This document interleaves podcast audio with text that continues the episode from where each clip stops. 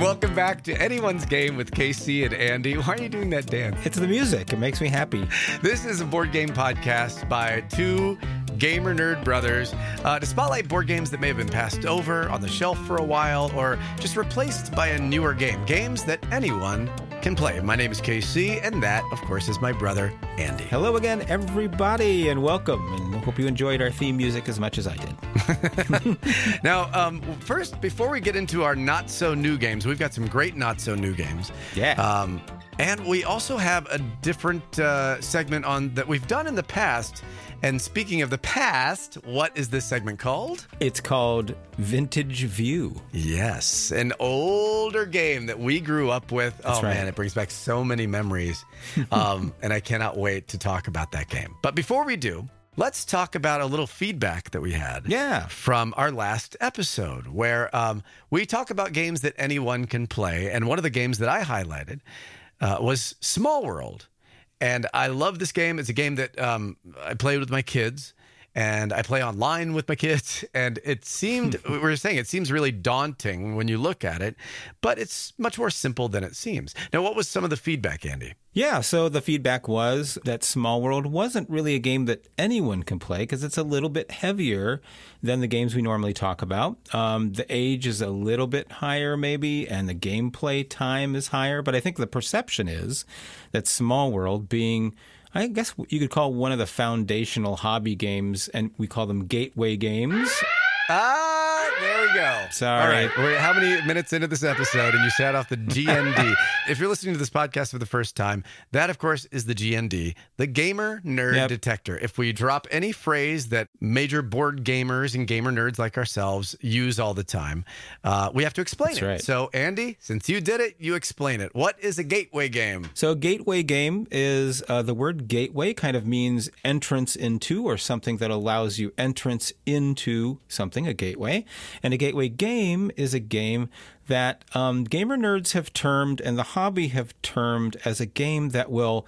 uh, Is a stepping stone from a simpler game to a more expanded world of much more complicated games that many people might play. So, a gateway game is your stairway to heaven. No, your stairway, your gateway to more complicated games, themes, and all kinds of other aspects uh, of, Yes. of the hobby gaming world. So, gateway game. And S- Small World is a bit of a gateway game because we talked about area control. Yep. Sent off the Gamer Nerd Detector last time. It's already detected it. So we do have that residual setting on the Game Nerd Detector where it already logs what's been talked about. So Exactly. it doesn't set it off automatically all the time. So an area control game like Risk Yep. um, is a fairly basic game, area control game, and this is like the next step, the stairway to heaven. Um, now it's interesting because Small World it's listed as ages eight and up.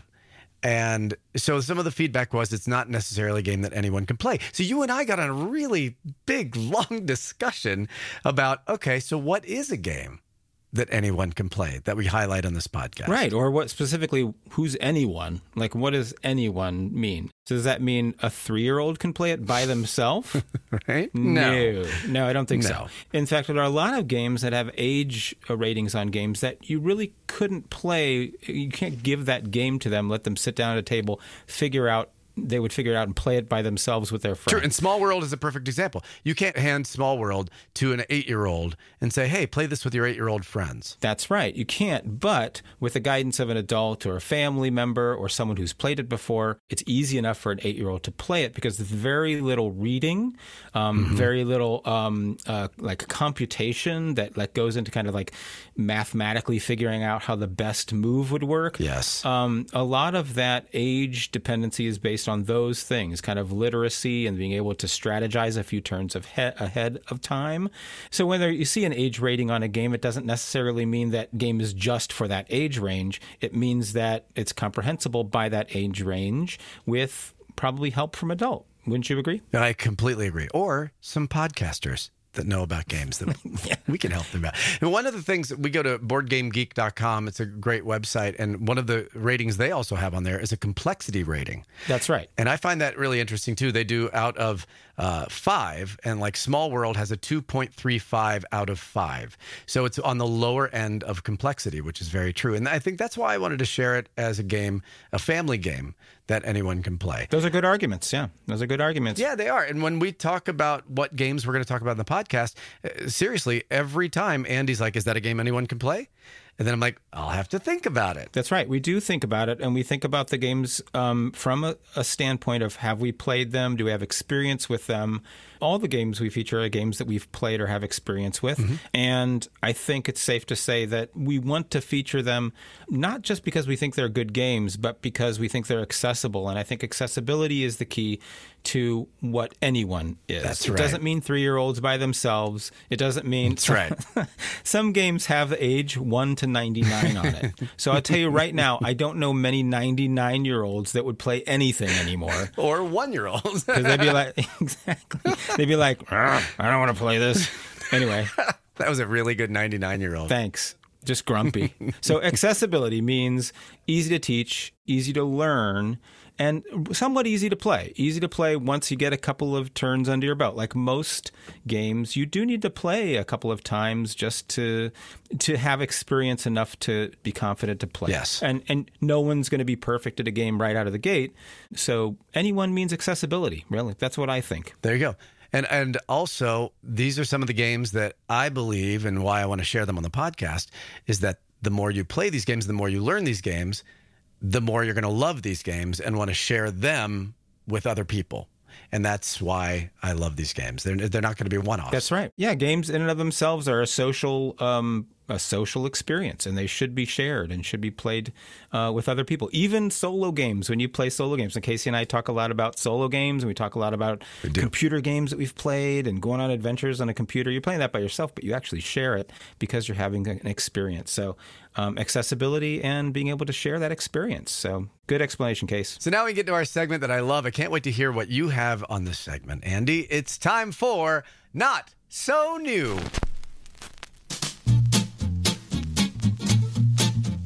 So, Andy, my not so new game is a game that you and I have played many a time because it's one of my favorite, favorite games Jaipur. Now, Jaipur is from 2009. It's a card game for two players only. Now, the box says ages 12 and up, but the general consensus online is maybe 8 and up, 10 and up. It all depends. Um, it's definitely a game anyone can play, in my opinion. It's made by GameWorks and is always listed as one of the best two player games ever. Yep, I'd have to agree with that. In Jaipur.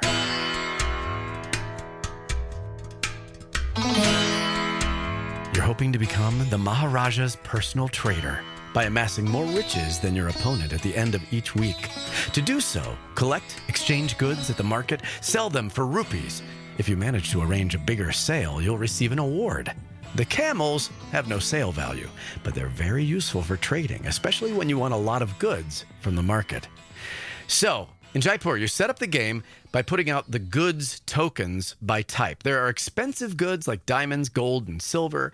There's cloth, spice, and leather.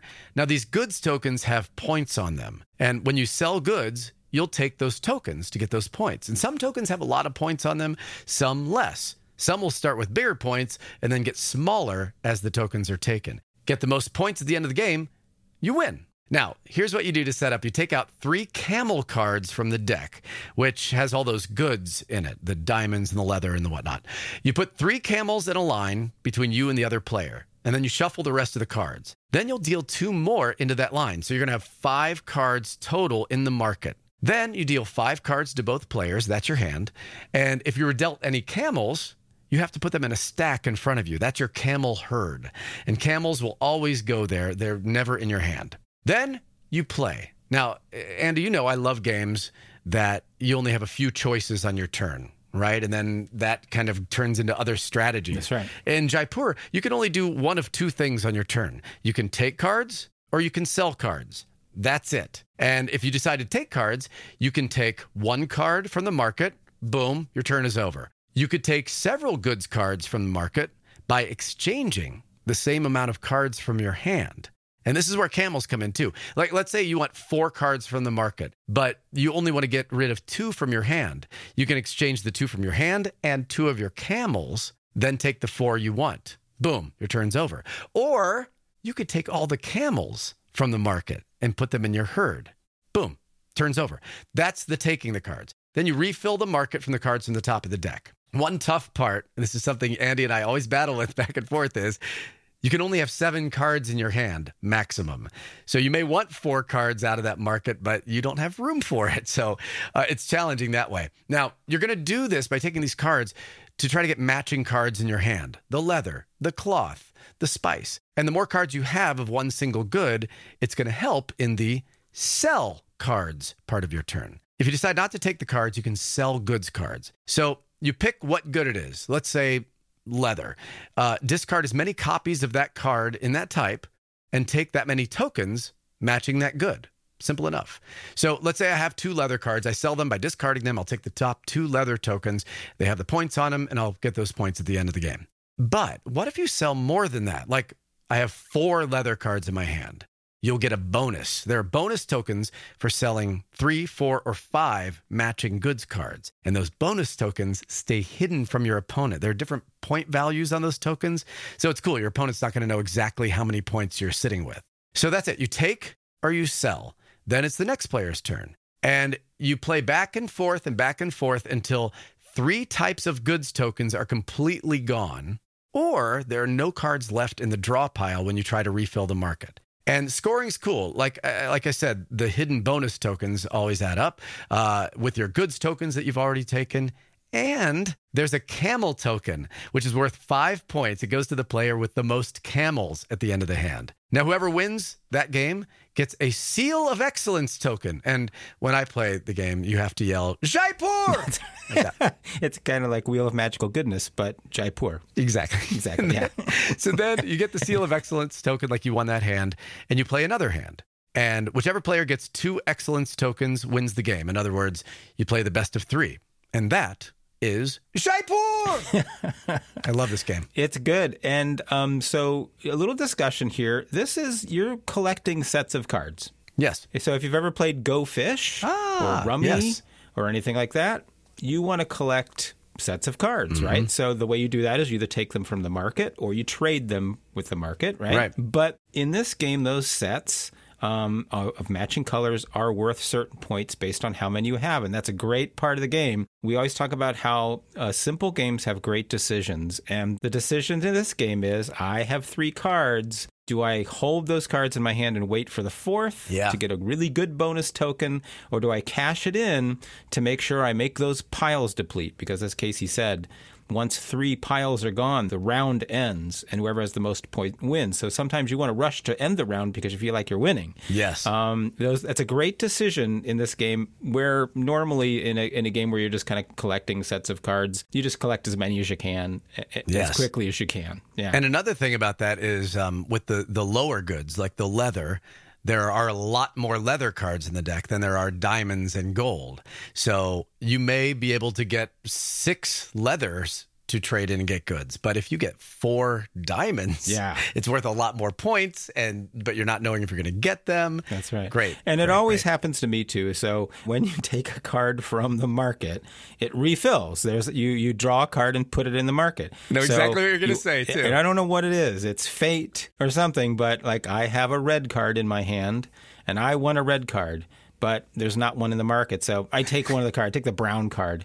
And the next card that pops up is red, and it's KC's turn. And guess who gets it? And I take that card because I know you want it. he takes it. It's like, no, that was mine. Yeah. So there's a great give and take with playing this game with I don't know why that always happens, but it always seems like you just don't get the card you want when you want it. Um, and that's what makes it really interesting. that's another part of this game and, and something we've never really talked about on this podcast is the balance of strategy versus luck rolling dice shuffling and drawing cards.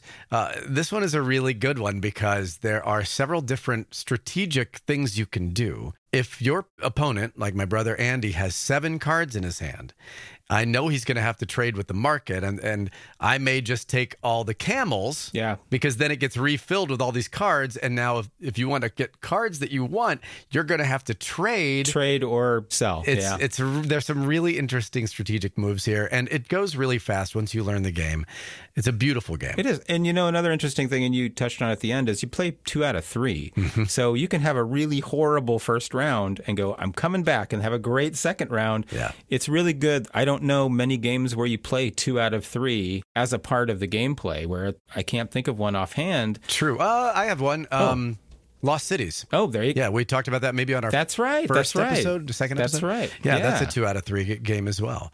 So it's good. It gives you a feeling like you, you Still in it's it. not win or lose. Yeah, you're still in it. Yeah. Yep. That's so right. that is Jaipur. You can pick it up anywhere anywhere there are games please go to your friendly local game store first because you got to support those local uh, stores in your community uh, you can get it online and right now i'm going to see how much it is At the time of this recording, and it's about 25 bucks yeah, nice two player game, really quick, really fun. Yeah. Hey, good choice, Case. Anyone can play it. Jaipur! Ah! so that's my not so new game andy your turn All right, my not so new game is a very exciting game that I really enjoy with my family, and it's called Gravwell. Now, the game was originally printed in 2013 under the name Gravwell Escape from the Ninth Dimension. nice echo effect. But Renegade Games reprinted it in 2021 with the name Gravwell 2.0. And they made some basic upgrades to the game. They increased the number of players, and they also added um, a little bit different art, as well as some special cards for each player that can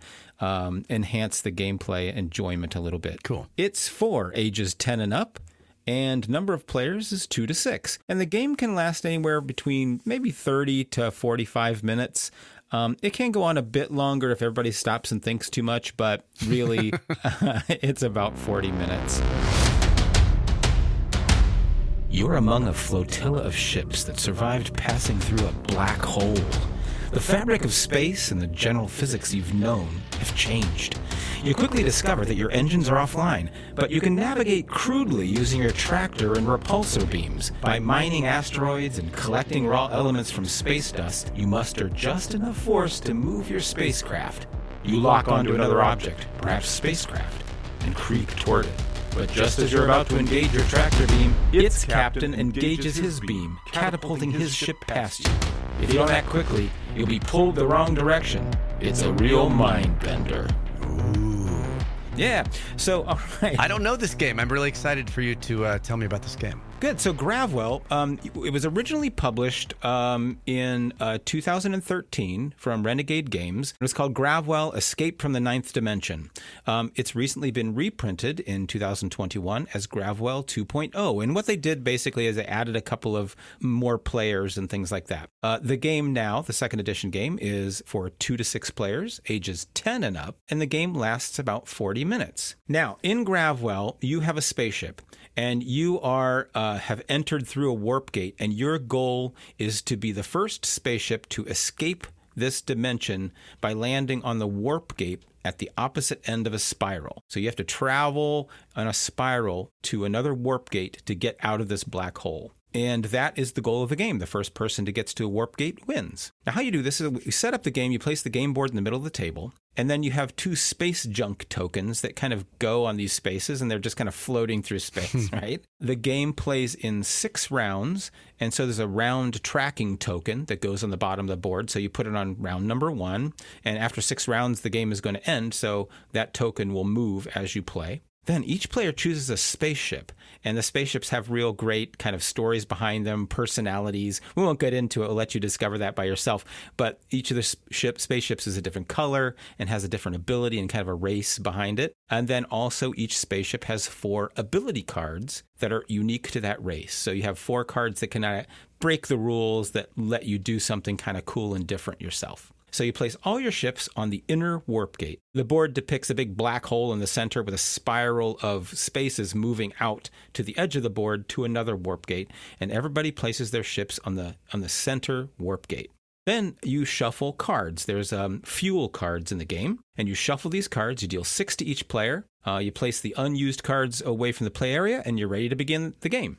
So, this game is all about movement, and the key to the movement is the cards. Now, um, the reason each card is important because each card contains three elements. There's a number on the card from 1 to 10, and that's the number of spaces that would you, you would move when you play that card. There's a letter from A to Z represented by an element. It's really cool. They're called um, fuel cards because you're mining element from space. A U is uranium, a B for boron, stuff like that. Really kind of cool. Cool. Yeah. Um, and then the third element is a color and a symbol, which shows how you move the ships on the board. Really, the I'm going to intentionally set off the GND right now Uh-oh. because the only way to describe what you do on your turn is to say it's a simultaneous action selection game. yeah. Yeah, you definitely set it off on that one.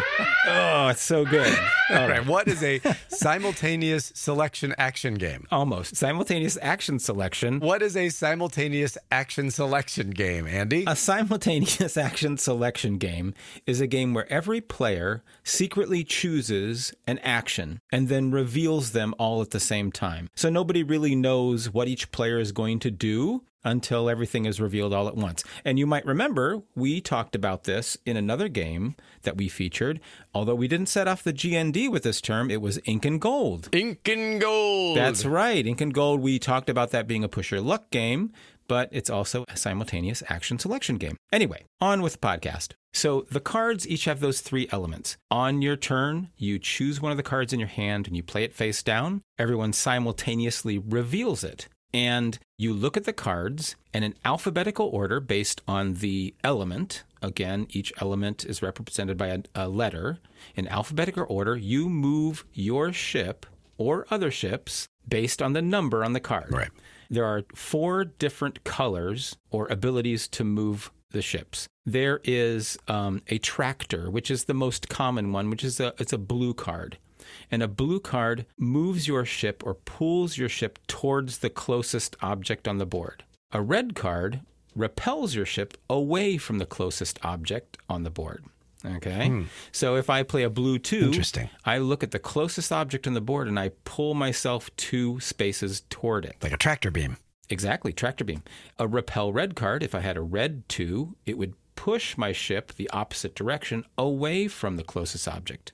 All right. So those are the two main ones. There's two other colors, purple and orange. So purple pulls all other objects toward you, that number hmm. of spaces. So you don't actually move your ship, you move everything else on the board toward you. Cool. An orange card or repulsor pushes all other objects away from you that number. So there's really just four ways to move. You move towards the closest object, away from the closest object, or you pull all objects to you or push them all away, the number on the card that you played. Again, the goal is to move along this track. It's a single track that moves from the center of the board to the outside of the board. But it gets really crazy because as people move, a ship is an object. So if you moved past me and I played a, a, card that repelled, then I would go backwards away from you because you are the closest object to me. Mm. And so, in that way, every turn develops very interestingly based on not only where you are on the board, but the order uh, of the cards are played in alphabetical order. So, if I go first, that's ah. great. If I go ah. last, my my position on the board could be completely different, and oftentimes you end up propelling yourself backward toward the black hole accidentally and being sucked back into the black hole, okay? into the grav well. Right. That's right, and that's why it's called that. After all players have simultaneously revealed and played their first card and moved their ships, then everyone chooses a second card in their hand, plays it face down, reveal it, alphabetical order, everybody moves their ship again based on the card they played, either towards the closest object, away, or pulling all things towards them or all objects away. You do this for all cards in your hand. You play six cards. That is the end of one round. If someone has made it to the actual opposite warp gate, the game's over. It can happen. People catapult themselves really far in one turn, and sometimes it happens that way because they played their cards perfectly. But Usually doesn't happen that way. Usually you get at least three or four rounds in because you're all over the place.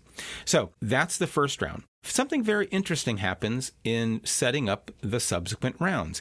As I said in the beginning of the game, cards are shuffled and dealt, six to each player. In subsequent rounds, cards are mined. In other words, like mining ore. Hmm. You set out stacks of three cards based on the number of players. Two of the cards are face up and one is face down. And the person who's closest to the middle of the board chooses one of those piles of three cards, and that becomes half of their hand. And then the next person chooses in player order until all players have chosen two stacks. They have six cards in their hands, and now they continue to play the next round as before, playing one card at a time and moving their ship accordingly. Hmm. The reason this is interesting is because when you mine cards, you have stacks of three cards. You can see two of them, but one of them is hidden. You don't know exactly what card you're getting, but you can definitely see a couple of the cards which will add to your strategy. Like maybe you need to move really far, or maybe you're want to repel people away from you, so you choose some of the more tricky cards. A very cool in between round aspect of this game where you don't just deal cards out to people, but you actually get to choose them based on some information that you have in front of you. Cool. And the game continues. Uh, you play as many rounds, you up to six, but as soon as someone's ship reaches that warp point, the game ends immediately. You all throw up your hands and cheer, and uh, and Gravwell has ended successfully for at least one of the ships. Everyone else kind of gets catapulted into the black hole, and I guess they're destroyed. I'm not sure. Who knows? Float on endlessly in the in a in a quantum singularity. So- How about how long does it take? Because you've played this game with your kids too, right? Yeah, yeah. It's only about 30 or 40 minutes. I think the only obstacle for learning the game for children younger than 10 is is how the cards work because they do have those three aspects to them. You're not just playing a card and moving a number. When you play a card, if it's a letter higher in the alphabet, like A, B, or C, you're going to go first. Right. Um, so planning that ahead of time and saying, well, I'm going to play an S because it's lower in the alphabet and I need to kind of see what other people do. So that kind of forward thinking takes a little bit of getting used to and how they use the cards. But when it comes right down to it, you can play this game with younger than 10 year olds and just have fun because it's really goofy when you play a card and like, oh my gosh, my ship just went backwards eight spaces. I had no idea that was going to happen. And oftentimes it happens, yeah, that happens to adults. Too. Wow, this sounds really, really fun. It's really simple and fun. Um, this game, again, is by Renegade Games, and you can find it at your friendly local game store or go to uh, renegadegames.com. They have it for sale there. How much is it? It's around $45, uh, probably at your friendly local game store and online as well. So reach out and grab Gravwell for a crazy, fun anti gravity time. Man, I really want to play that game with you. It sounds really fun. But we've got to do our next segment Vintage View. So these are games that Andy and I maybe grew up playing, maybe you grew up playing, and it's time to blow the dust off of them, pull them off the shelf. And today, Andy, we're talking about What are we talking about? Screaming Eagles. Oh, man, yeah. Screaming Screaming Eagles. Eagles. the memories I have of playing this game with my fun brother Andy.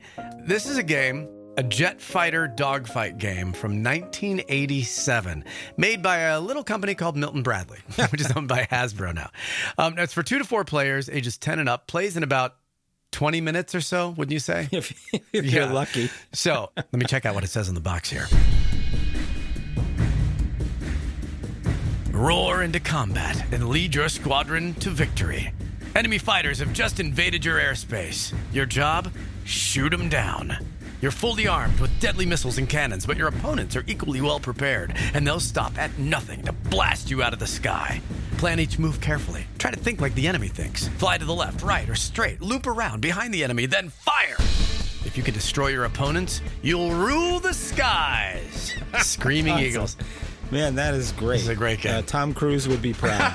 I'm going to be in Top Gun 3. Why not? In Screaming Eagles, just like you heard, you have to shoot down the other planes. That's it. Now, if you're playing two players, each player plays two planes. Three players, one player will play two planes, and the other two players play a plane each. You get it. And four players, teams, 2v2. That's right. There's only four planes. There's only four planes in the game. That's right. There's blue and there's tan, and each player gets a plane.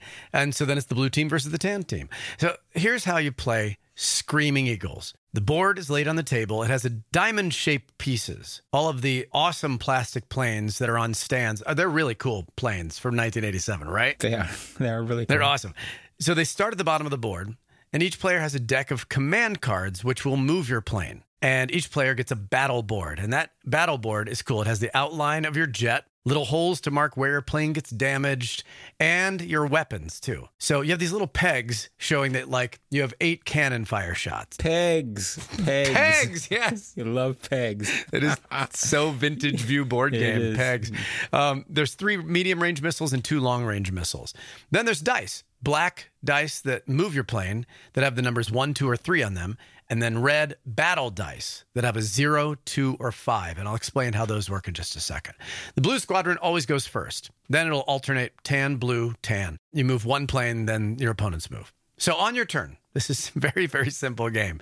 You choose a command card, which will say which direction to move your jet and how many black dice to roll for the distance of the move, right? So you can go to the left, roll two dice, find out how far you move. You can move and then fire, or you could fire and then move. Or you may not want to fire at all and just move.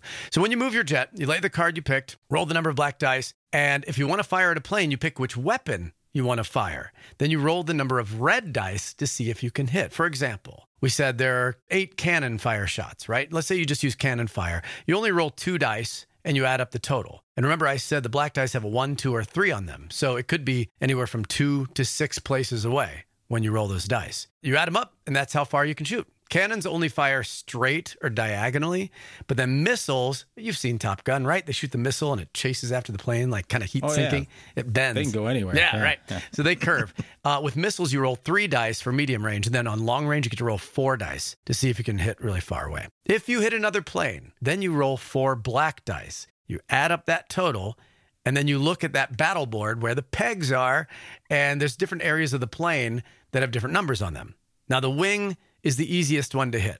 It takes four hits to destroy the plane. It's seven, eight, or nine are the numbers you have to roll to hit the wing. But the cockpit, if you roll a four on all four dice, so four ones, you hit the cockpit, boom, gone immediately, right? In one roll. That just happened to you last week, didn't it? It did. yeah. His uh, son Lorenzo just took out the cockpit with one roll. Now, um, what's also really, really cool about this game is not only the simplicity of it, but this really cool movement thing. When you get to the top of the board, because you're flying your plane left or right, but you're flying up. When you get to the top of the board, you look at the number that's on that space, and it matches a number on a different space on the bottom of the board, and your jet loops back to the bottom, entering on that space. It's kind of like the sides on Pac Man. When you go out one side of Pac Man and you come on the other side of the board, That's right. It's kind of like that. It's a looping board. No pun intended, but Hey, good one, Andy Loop. So thanks, KC. You have two flares. This is the other the other two pegs in your board. You have two flares that you could use as a defense against a missile attack. So let's say uh, Andy is rolling a long range missile attack. He rolls four dice. It's coming up to hit me. But before he rolls those dice, I'm, I say I'm going to drop a flare. And I could drop a flare. He rolls his red dice, and it gets rid of the highest die on there. So maybe the missile just won't reach me. It'll hit that flare. So that's it. You go back and forth, and back and forth until one color is victorious and you rule the skies. Amazing. Now, wait a second. I have to pause because I think when everybody chooses their card, their maneuver card, they put it face down. oh, wait a minute. That sounds really familiar to Is me. that simultaneous action selection game? It is. Hey. Yeah. In 1987, right? You said that. That's, That's right. funny that, that that I didn't even realize that we when we played that uh, so many years ago, and now this the it actually has a name. It didn't have a name back then. Now it does. No. It was like everybody pick a card and we're going to flip it over at the same time. that was what it was called. Or, or well, in this case, you flip it over at different times, right? When you move your plane. Oh, that's true. But you can't change your decision. Like you. That's yeah, true. you choose your card, you put it down in your little cool. It's like it's cool. It's got this little cockpit area where the card fits, and it looks like a digital readout of a cockpit. But yeah, it has to stay there until you reveal it. Yeah, It's a very quick game, but also it's a little strategic. You can add uh, this advanced rule, which I remember. Like I specifically remember when you and I were playing, we're like, let's do the advanced rule. Yeah. And it's it's very simple. The planes on top of the stand will angle. So if you they tilt. bend they right, tilt. they tilt. Yeah. so they tilt, showing that you're banking to the right.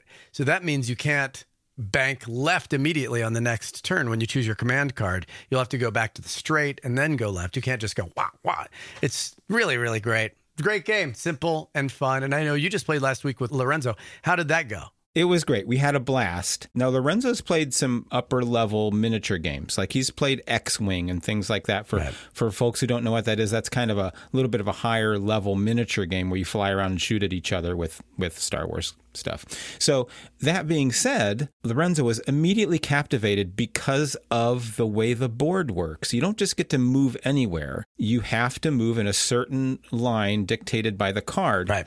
But that looping board really provides this really interesting strategy and kind of brain bird because it's like, if I move too far, I'm going to go across the other side of the board and I'm going to come out the other side and I'm going to come out right in front of you. So maybe I don't go too far. Right. It really was cool. And that was my memory of playing with you is I could not figure out how to get behind you. You were like always behind me and I could never fire and you would always be behind me. I'm like, oh, what am I doing wrong? So that was it. Uh, Lorenzo, he did roll a natural four on five black dice and blew one of my planes out uh, immediately by hitting the cockpit. Excellent. Um, and eventually uh, he did win. Actually, he won. So Cool. again, it, it was really accessible, but you could tell he really wanted to play again. Um, and how to manage your armaments and Mm-hmm. stuff like that. Like you have a certain number of pegs that you can only spell. And I, I think having pegs in a little handheld board reminds me of so many games from the 80s. Yes. That's like you take those little pegs, and everybody knows them. I, I, everybody who's played Battleship. Yes, that's exactly it. You know what pegs we're talking about. They're the little ones. They have a little big part on the top and a teeny part on the bottom that fits into a little hole. So many games in the 80s used these to track information, Battleship being the most famous. So, Yeah. um, yeah, it was, it was great. This is definitely a game that anyone can play. Um, it's simple. Yeah. The rules are simple. The strategy is there. And uh, looking online, I mean, they, they don't print it anymore, um, but you can find it on eBay. And I found a couple right now for like 25 bucks. yeah, that's great. So it's everywhere. Yeah. It's just a great one. Screaming Eagles. So for older gamers like us, it has a really great sentimental value. But if you are a father or a mother with a daughter or son who really is like into, if they saw the Top Gun movie or if they really are interested in that kind of oh, thing, Oh, yeah. it's really easy and accessible and really actually it's got cool components. It And does. It, it puts you right in it because, like I said, the board is printed with this really cool cockpit and the the cards. Yeah, and the planes are Yeah, cool, like we yeah. said, and the the dice. It's just great. Screaming Eagles roar into combat with this action-packed air assault game from 1987. There's our vintage view and a little bit of our childhood. Yeah, it was great. Thanks for the look back. That was great. Yeah, it's good. I think I'll go play it again. So that's our vintage view, and that's our podcast. Thank you for listening to our show, Anyone's Game with KC and Andy. Remember to like us on the socials Facebook, Instagram, all that. Please tell your friends to listen. You can hear this anywhere you get your podcasts. And on the next episode, what are we featuring, Andy? We are featuring two more not so new games and a This Just In game, which is. yes, the ticker tape is, is coming out of the little machine, which no one has those anymore. But anyway, we have a common theme amongst those three games, and it is culinary. I was going to say food, and you got fancy. It's a I culinary. Yeah, I got all fancy and, and used a big word. Yes. it's all about food. Games that feature food or about food and that you can eat food while playing. we'll see you on the next episode of Anyone's, Game, with KC and Andy. And remember, here's hoping that everyone plays games that anyone can play.